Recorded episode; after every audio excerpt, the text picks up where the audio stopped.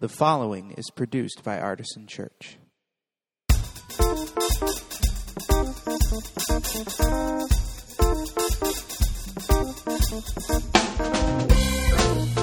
Welcome to the Artisan Church Podcast, a weekly broadcast of Artisan Church in Rochester, New York. To learn more about Artisan Church or to support the ministry, visit www.artisanchurch.com. to explain to you just a little bit about uh, why we're doing this series the way we are. And I know I explained it a little bit last week, but uh, as different as the music was last week, it was still uh, church music. So, stylistically, not like anything we'd ever done at Artisan before, but it was still church music. And was that beautiful music or what? Yeah, um, if you missed last week, I'm sorry. uh, it was really great, really, really great stuff. And unfortunately, the recording that I was able to set up was pretty crude. So, if you'd like to hear it, I'll provide you with the audio. Just to talk to me. But it's not it's not high enough quality to put on our podcast. So um, that's why you don't miss church, kids. and you always leave a note. Um, but but you may remember last week, um, I loved this moment. The choral group had sung three or four of these beautiful, sacred choir pieces to utter silence in the room, which felt very appropriate. And then Moody sort of raised his hand and he said, they're singing so great. Why didn't we clap for them? Um, which was an, an, awesome question because, as I mentioned, this whole series, the, the, one of the purposes of it is to blur the lines between performance music and worship music. And that can certainly be a tricky balance in the church.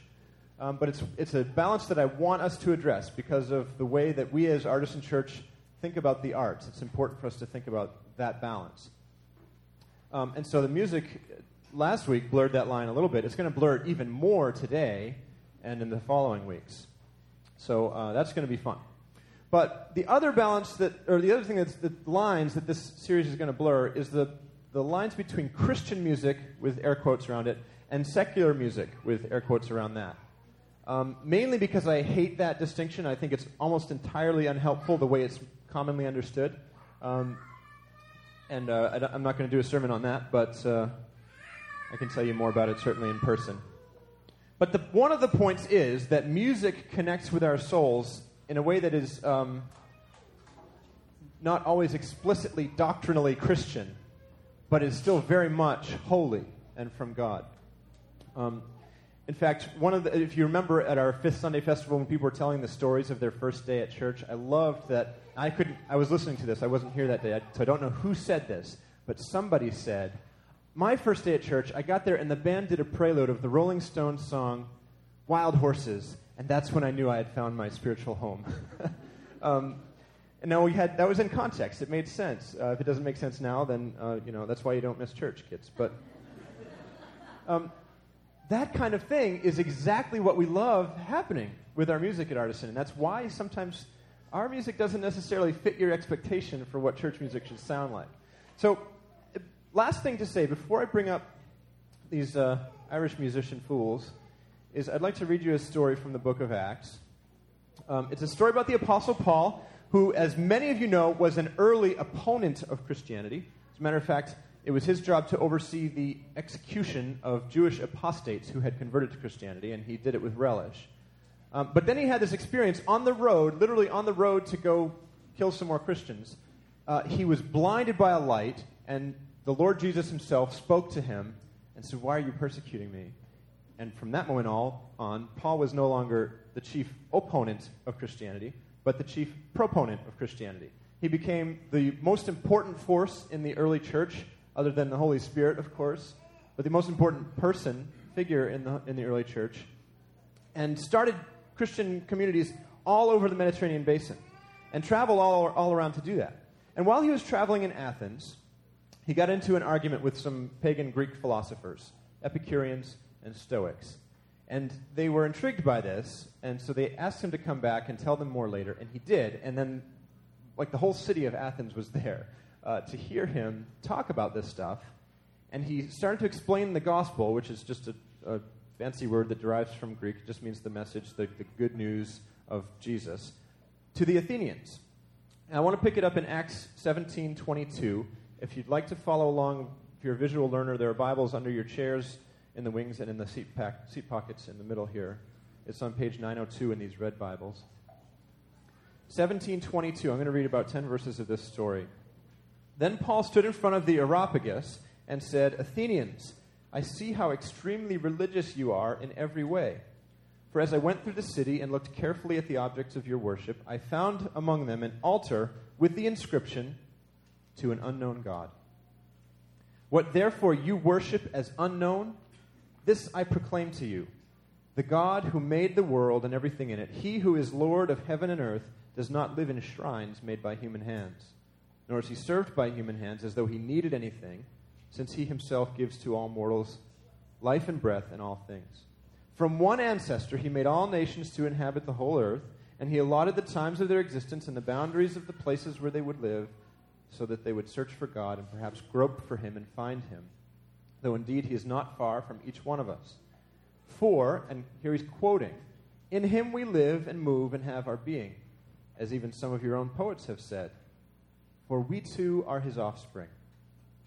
Since we are God's offspring, we ought not to think that the deity is like gold or silver or stone, an image formed by the art and imagination of mortals. While God has overlooked the times of human ignorance, now he commands all people everywhere to repent, because he has fixed a day on which he will have the world judged in righteousness by a man whom he has appointed, and of this he has given assurance to all by raising him from the dead. Now, that bit at the end where he's quoting things is a little bit interesting to me, not only because he's, as the text tells us, quoting poets of a pagan culture, but those poems were not about Yahweh, the Jewish God, the Judeo Christian God. When, when he's quoting the poem that says, In him we live and move and have our being, and we too are his offspring, do you know who Paul is talking about? Zeus. He would get thrown out of the church so fast if he did that kind of thing today. I mean, some places you can't even have a harvest party.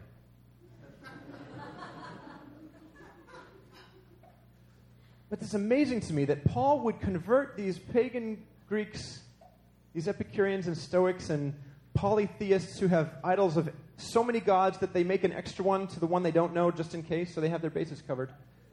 He would convert these people by quoting their poetry, their religious songs. Can you see now why I really kind of hate that distinction between Christian music and secular music? That's, that's one of the reasons. I've got a bunch more, including how terrible some of that Christian music sounds. But I won't go too far into that. so today, um, my Irish band that I gig with in bars and things on the weekends is, is uh, going to come here, and we're going to play some music for you, which is um, very performance oriented. So if it's good enough, you can clap, but don't feel like you can't clap in church. Um, to answer Moody's question from last week. Uh, but Celtic music has a number of themes in it that seem to recur that I think will probably, I hope, this is the plan anyway, put us in the mood to hear a, a kind of a more direct lesson or um, talk about Celtic Christian spirituality. But these themes uh, seem to recur in Irish Celtic music, and it's, it's the, a lot of the heartache and pain that the Irish people have felt over the years um, famine and war and clashing religious factions. Um, not to mention all the normal heartache that all of us face, you know, lost love and the pain of death and so on. So you get a lot of music um, that covers that history. Uh, and then, of course, in Irish music, there's a long tradition of songs about how people cope with that pain and suffering, um, which is usually with uh, excessive drinking. Um, we're going to lay off those songs for you this morning. We're going to stick to the Irish cultural songs. um, the hope being that this music, as I said, will put you in the mood to hear uh, a little bit more about St. Patrick and Celtic Christian spirituality. So, um, Sisters of Murphy, you guys want to come up here and join me on this platform?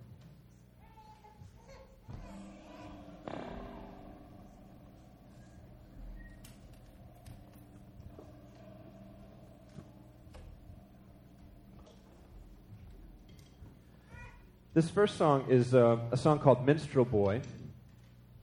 And uh, we're going to dedicate it to my son Abel, who, uh, when I joined this band, I was listening to all the songs over and over again, and he loved this song. And Abel, three years ago, I joined this band. He still never saw this band play until yesterday afternoon for the first time. And that was just part of the band. So now, Abel, you get to hear the full Minstrel Boy with the full band for the first time. That'll be pretty cool. But this is a really, really old song. It was actually written at the turn of the century, the turn of the 18th century. um,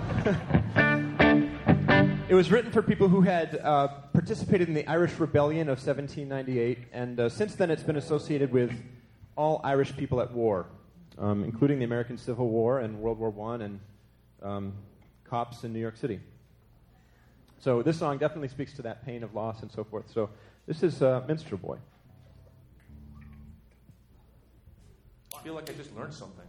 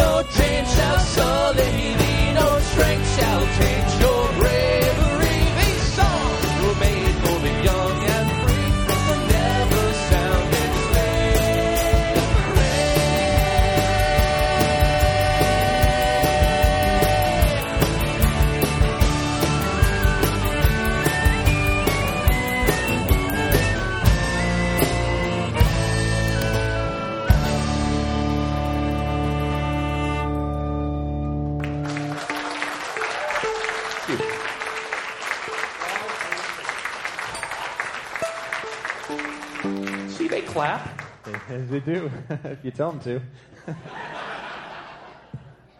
uh, our next song is um, called Fields of Athenry. This is a little bit newer. It was written in the 70s, but it was about an event of the mid 1800s, which you've all heard of, which is the uh, famine in Ireland.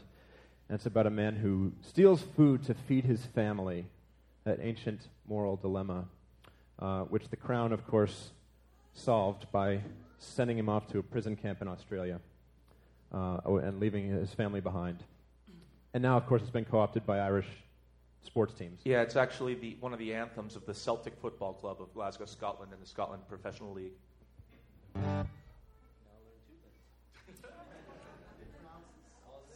They pronounce it Celtic, yeah. It's so the Scottish can understand it too.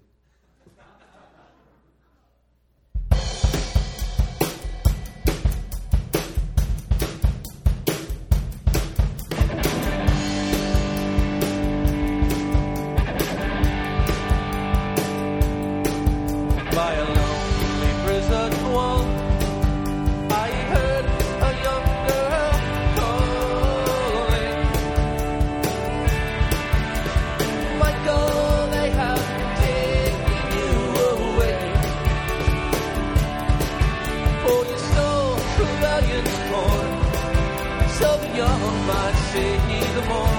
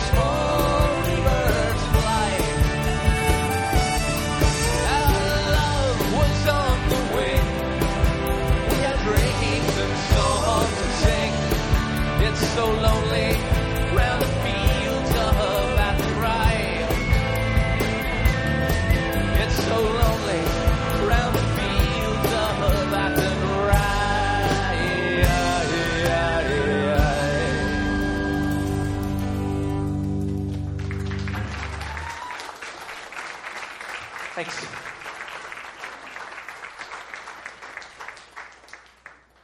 All right, our next song is Leaving of Liverpool, which is a song about leaving your loved ones at home, not to go to prison, but to go seek your fortune.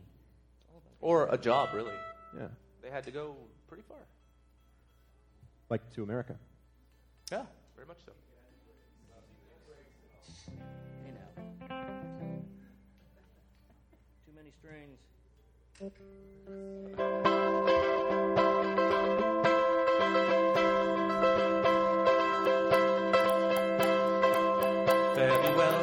to you, my own true love. There are many farewells.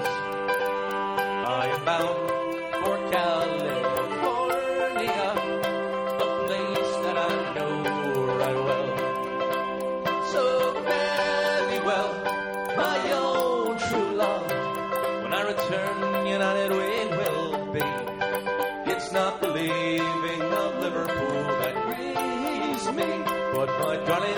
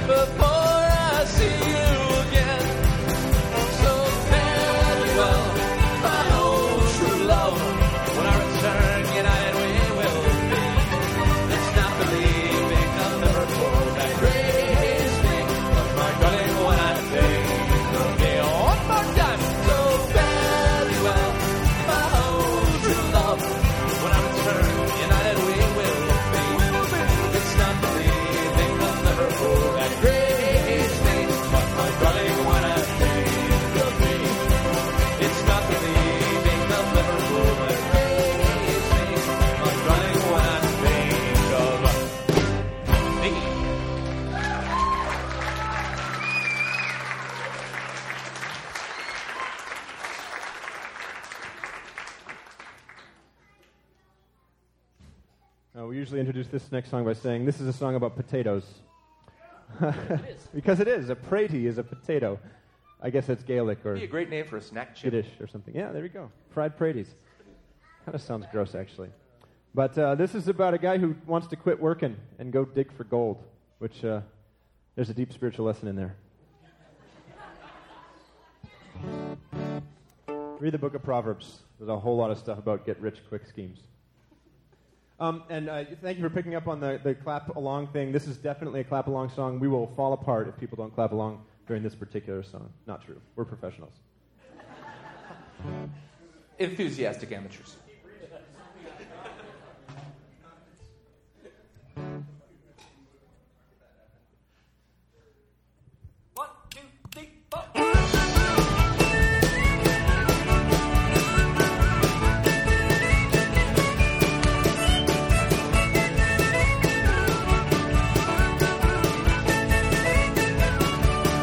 Days when I was sorting, I was seldom done resorting the alehouse and the playhouse and many of the house between. I told me brother Seamus I go off and get right famous, and when I come back home again, I'll say the whole wide world. So goodbye, Muirsheen Durkin. I'm sick and tired of working. I'll no more dig the praties. I'll no more be a fool. Well, sure's me name is Carney. I am bound for California. Instead of digging praties, I'll be digging lumps of gold. All the girls at home. I'm off to sea across the foam. Out to sing me fortune in far America. There's silver there and plenty for the whore and for the gentry. And when I come back home again, I never more will stray. So goodbye, Muirsheen Durkin. I'm sick and tired of working.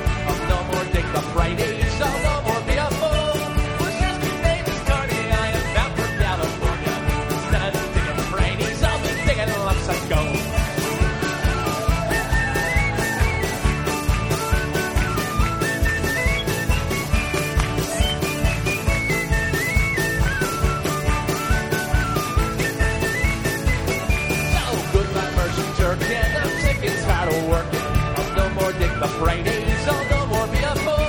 Well, sure's me name is. I am bound for California. Instead of digging Fridays, I'll be digging gold. Goodbye, Muirsheen Durkin. I'm sick and tired of working. I'll no more dig the Fridays. I'll no more be a fool.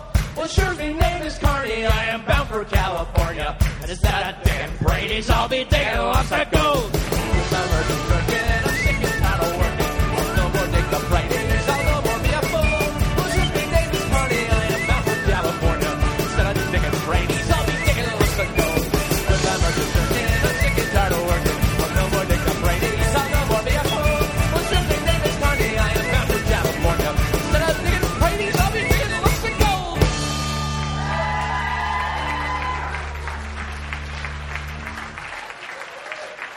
You.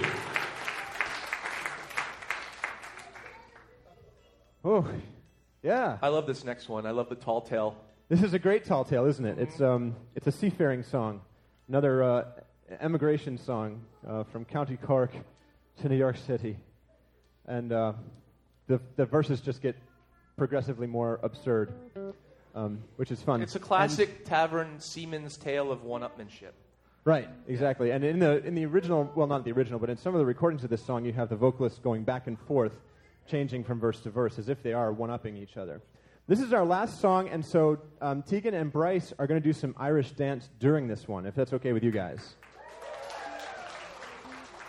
You can dance wherever you want to, as the song said, but just please be very careful of the communion table because it has fire on it.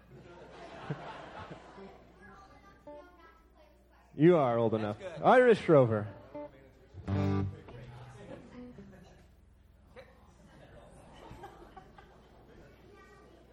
One, two, three.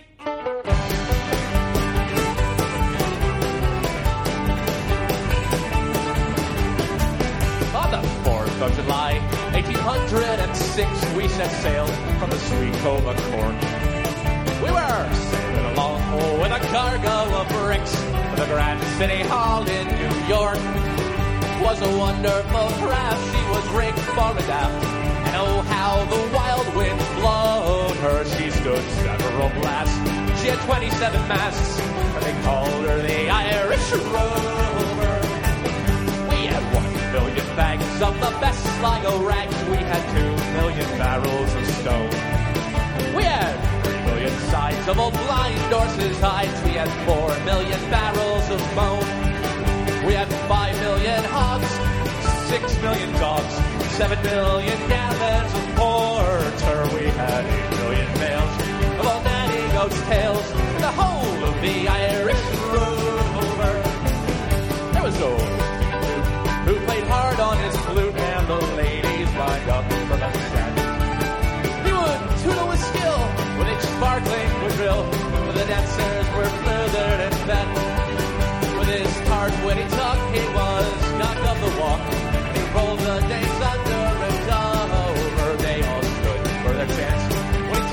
the dance, and he sailed on the Irish rover.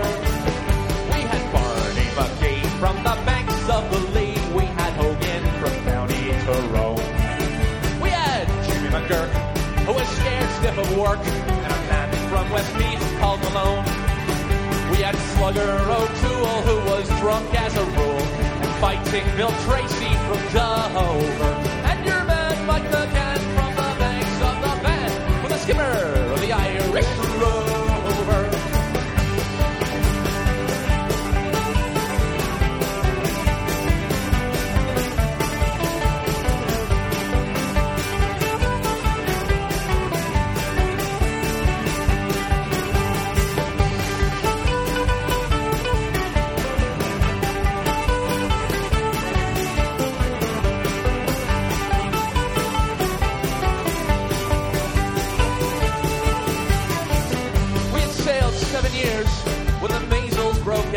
The ship lost its way in the fog. And that whale of a crew was reduced down to two, just myself and the captain's old dog. Then the ship struck a rock. God, what a shock. The bulkhead was turned right over.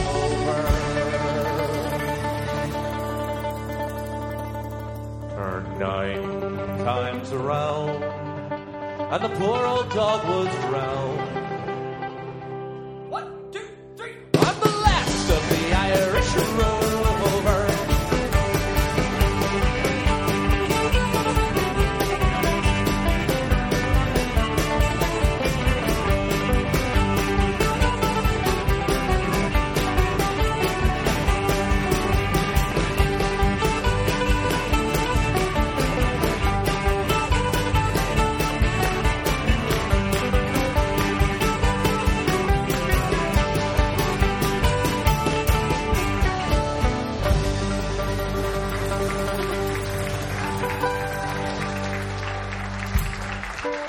My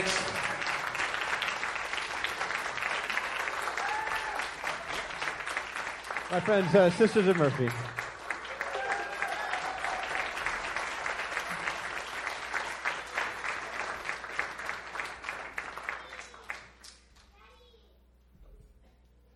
When I first suggested this to the band, I think one person's response was, What possible good could come from that?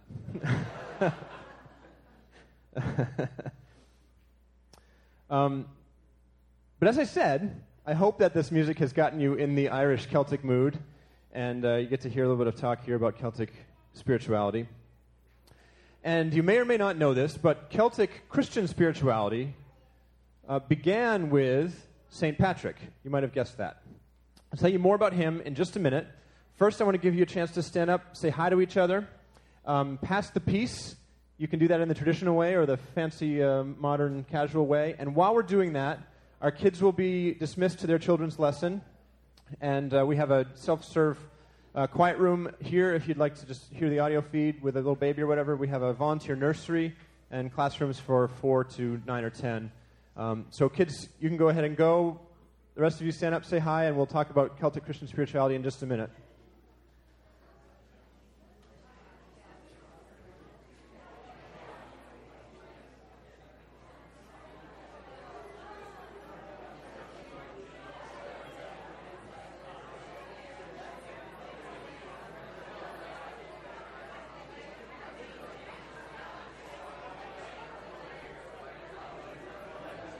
If you're by an air conditioner, would you please turn it on?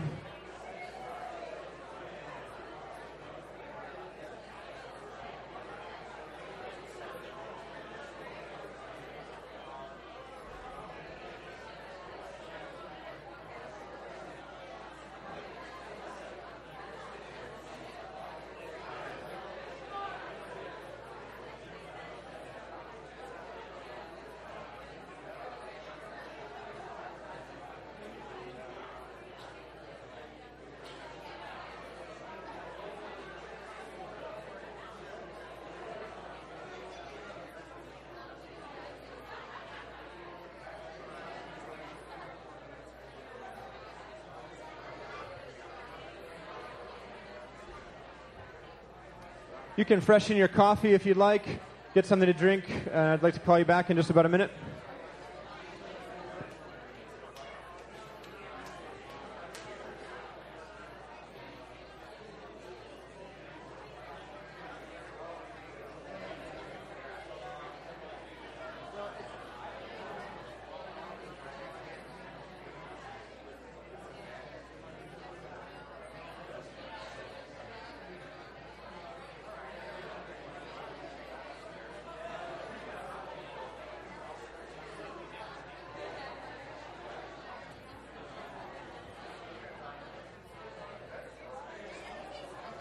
All right, if you could um, say hi to one more person and grab a seat.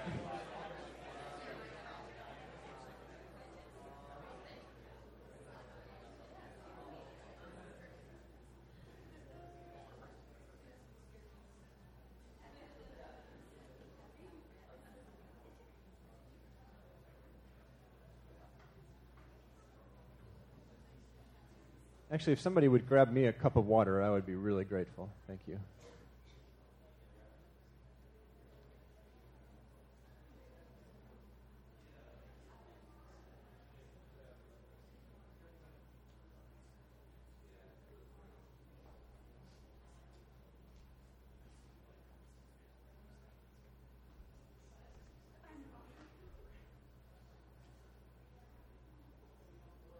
So, we're going to talk a little bit about Celtic Christian spirituality and its origins with St. Patrick.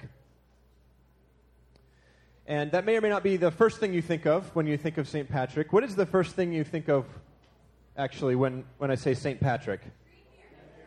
Green beer. I love this church. right. Drunken people in New York, yes. Snakes was the answer I was fishing for, uh, to mix metaphors there a little bit. Um, there's a legend about St. Patrick's driving St. Patrick driving the snakes out of Ireland, right? Have you heard that legend? I have no idea if that's true. I'm guessing probably not. Um, excuse me, but it's it's one of those legends that springs up around a tends to happen when uh, when you have a very famous religious figure, a Christian saint in this case. As time passes, uh, the people of the culture from which that saint came want to continue to celebrate him um, but maybe they've lost their religious ardor or, or belief altogether. And so they make up these other little legends. Um, this happened with St. Nicholas, who was a, a Greek Orthodox bishop, um, much w- well before he was uh, Santa Claus. Um, but that's the, that's the type of thing that happens. Uh, but I want to tell you the, the, the Christian history around St. Paddy. And by the way, it's St. Paddy with two D's not with two T's. Paddy with two T's is the receptionist at your office.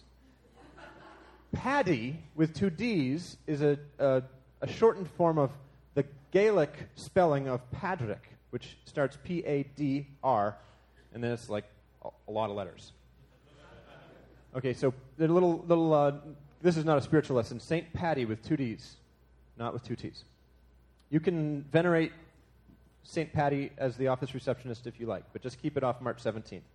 Um, so, St.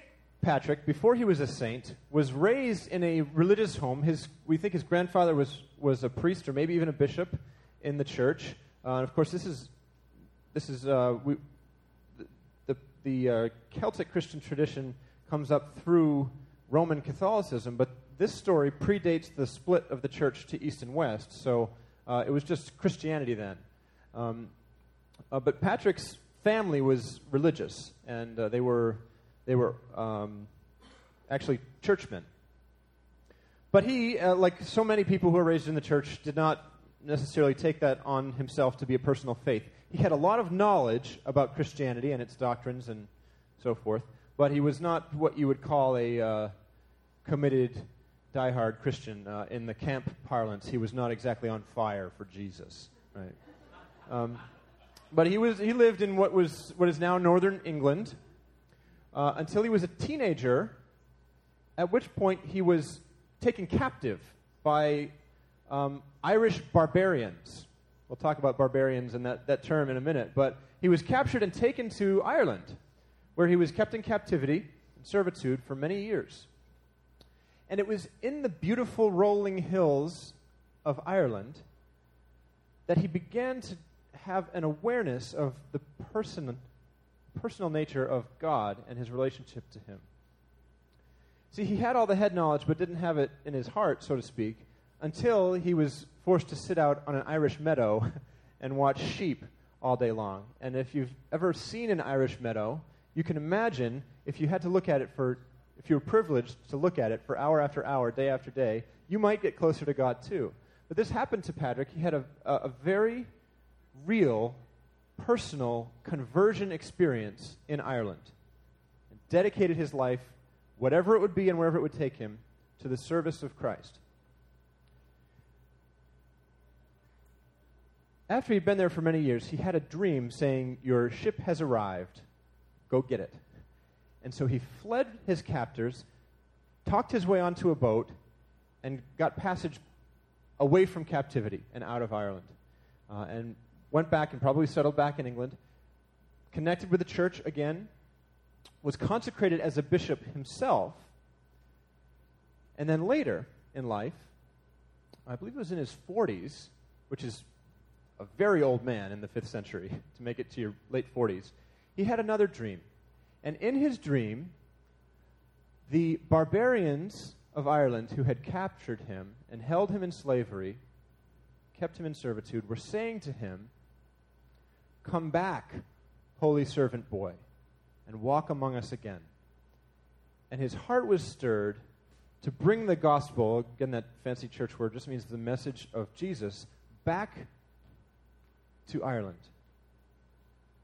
Not back to his happy boyhood home, but back to the place where he had been in captivity for years and years. And he returned to Ireland with a passion to evangelize them, to share the news with them, to convert this pagan Irish culture to Christianity. And it was a wildly successful endeavor, as you probably know if you know your history. Um, so, the first lesson that I think we have from St. Patrick, and I have two lessons from St. Patrick for you this morning. The first one is this You ought to be willing to forgive as you have been forgiven. These words are, I hope, familiar to you since they were spoken by Jesus. we we've talked about forgiveness a little bit here at Artisan over the years, but it's such a huge thing to think about. When I teach my son about forgiveness, it's like, yes, you need to forgive your 17 month old brother for stepping on your truck, even though he didn't know what he was doing. And it, that's hard for an eight year old. But to us, to, to teach him that, you know, it's sort of like this is the very basics of forgiveness. And I wonder if we don't always get past the basics of forgiveness. We are willing to forgive up to the point where it's easy for us to do so, and then we close the valve on that. St. Patrick obviously forgave people who had come and stolen him away from his family and everything he knew and forced him into servitude for a decade or more. He had to forgive them to go back and share this good news with them. And if you are a person of faith and you, you feel called, as I think you ought to be, to share your faith and that good news with other people, you have to be willing to forgive them. And it, it may just be that in forgiving the most unforgivable thing that you can imagine, you open a door for Jesus to walk through into somebody else's life. So, St. Patrick's story encourages us to forgive radically. We've been forgiven radically in a, in a spiritual sense. And uh, we ought to forgive others. That's the first lesson from St. Patrick. The other thing I want to talk about is how the, the nature of his ministry, Patrick's ministry to the Irish people, was dramatically different from anything else the church was doing at the time. the church's approach to spreading the gospel at the time was a two pronged approach. There was a little bit of debate about which of the prongs happened first, but there was no debate that they must both happen. And the two prongs are one, Christianize a culture, and two, civilize it. I mentioned that the uh, Christian culture thought of the Irish as barbarians. The definition of barbarian to the, those in the Roman Empire was anybody who's not Roman. Um, now, the Irish were, were warriors too, so there, there may be, there may be, it might go a little deeper than that in this case. But the point is, the church had accepted this notion that the entire Roman culture held, which is that we have the proper culture. What we do and the way we act and talk and think and sing is the way that really God wants us all to.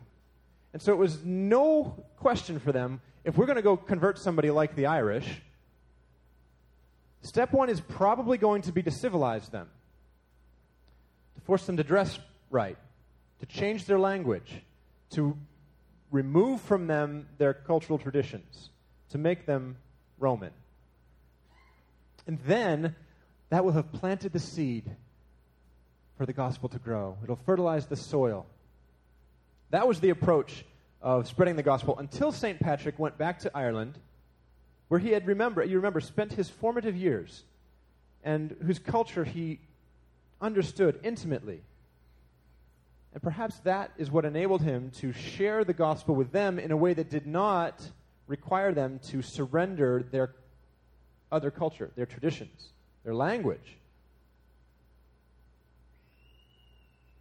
Patrick's approach was to bring the good news to them using things that they would understand.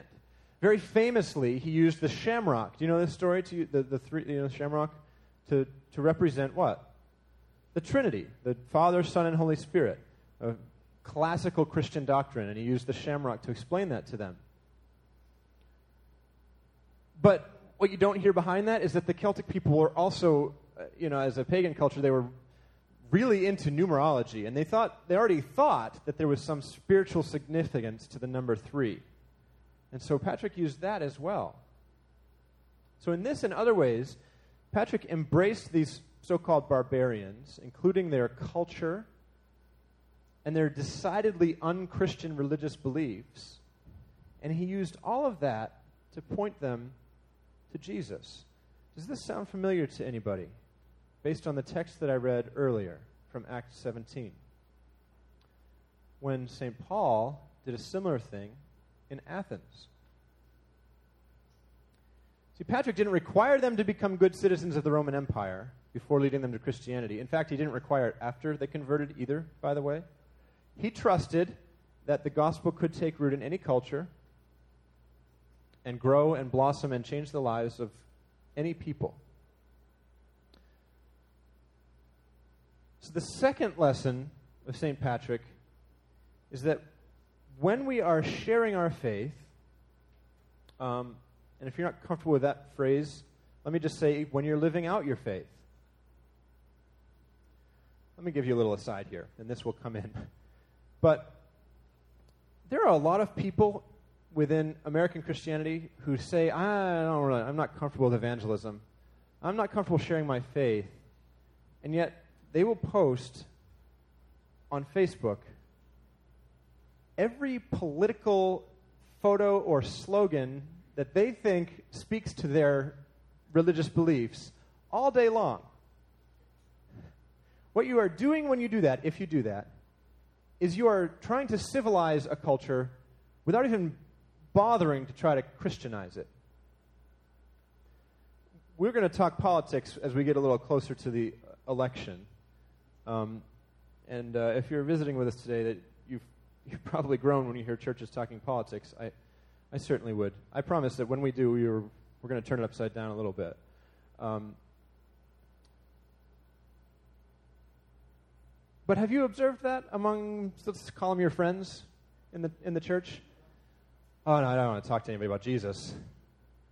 But oh sure, yeah, I will. I will rail against gay marriage because it says in the Bible that whatever. Um, or I will, you know, I'll post this or that political thing. I don't want to isolate that particular one. I'll make all these statements that I believe express Christian faith, even though it's not really at the core of Christianity. And, and the, to me, that that dichotomy is so disturbing that people will refuse to quote unquote share their faith, but they will spill it all over. uh, Just use Facebook as an example, in a way that's um, not helpful. Let's just say it's not helpful to the barbarians. Right? So the point is, lesson number two: we ought not try to civilize people into the kinds of be- behaviors or politics or opinions that we expect to find in the church. Now, I'm not going to name any specific th- ideas. I already did one and I didn't mean to. But pick your hot button Christian cultural battlefield, and let's just assume, for the sake of argument, that you are absolutely right. Somebody who is expressing the truth of Christianity in their life would agree with you about that political opinion. That still doesn't mean that they ought to be required to agree with you before they convert. All of those things, uh, if they're not extraneous to the message of the cross, they are certainly uh, subservient or subsequent, under and beyond, behind the message of the cross. So, two lessons from St. Patrick. The first is forgiveness, radical forgiveness. The second is don't be afraid to allow barbarians to continue to be barbaric as they come to know Jesus. Yeah, amen. but NASCAR, that is right out. No way. Tim and I have an ongoing argument about NASCAR. I think that true Christian people should not care about stock car racing. He thinks that the sound of the engine is basically the roar of God Himself. But I'm sorry. That we had this nice little message. We had tied it up. He said Amen. I could have just prayed and we would have been out of here. Would have been fine. I ruined it. Um, okay, so St. Patrick. Amen. uh, will you join me and, and pray with me? God, we give you thanks for the gift of music, uh, the beauty uh, of that, and how it stirs our souls, even when the, the textual content of it may not be specifically doctrinal. And we give you thanks for the wonderful example of St. Patrick, who, by the power of your Spirit, uh, shared the gospel, the message of Jesus, with his captors. And in doing that, uh, started a long tradition of faithful Christianity in Ireland and elsewhere. Uh, we pray that you would help us as we look to his example to remember the idea of radical forgiveness. Remind us of our own need to be forgiven so that we might be willing to forgive others. And we pray that you'd also strengthen us and give us courage and sensitivity and wisdom as we engage with a culture that is uh, probably every bit as uh, unaware of the truths of Christianity as, uh, as Patrick's culture may have been. Help us to share our faith in ways that don't uh, obfuscate culture, that don't force people to surrender non essentials in order to see your son Jesus. And it's in his name that we pray. Amen. Um, we are going to uh, sing another worship song together, and as we do that, I'd like to invite you to take communion. Um, and I love thinking about the fact that uh, this sacrament has been practiced throughout history. We've talked a lot about history this morning, and it's such an awesome thing to think that this same ritual was practiced by St. Patrick. And uh, there was an amazing moment, probably hundreds of them, in ancient 5th century Ireland when a former pagan barbarian took communion for the first time as an expression of his or her newfound trust in Jesus Christ. Um, and we get to participate in that same thing, and there's this thread that runs all the way back through uh, to Jesus and his original disciples. And so we don't take that lightly, but we do want to offer it to you every week to be involved in that. Uh, and so Mike and I are going to sing another song, and as we do that, the table is open. Uh, our, we have an open communion table at Artisan. If you are uh, a Christian, a person trying to follow Jesus. Uh, as Tolstoy said, however drunkenly you may be stumbling across the path toward home, um, what matters is that you are getting there. And uh, the sacrament of communion is not one that should be taken only by people who have everything together because that would defeat the entire purpose of remembering the fact that we look to Jesus because we don't have it all together. so our table is open. Uh, if you are not uh, a person who would say you're following Jesus, if you would say you're not a Christian, uh, we love having you here. You are most welcome to be at Artisan this week or any week. Um, we don't expect you to participate in this part of our service. You can simply sit and think, uh, pray, meditate, whatever you'd like to do. Uh, but our table is open. Um, as we sing uh, the song All Who Are Thirsty, I'd invite you to, uh, to come and participate in communion.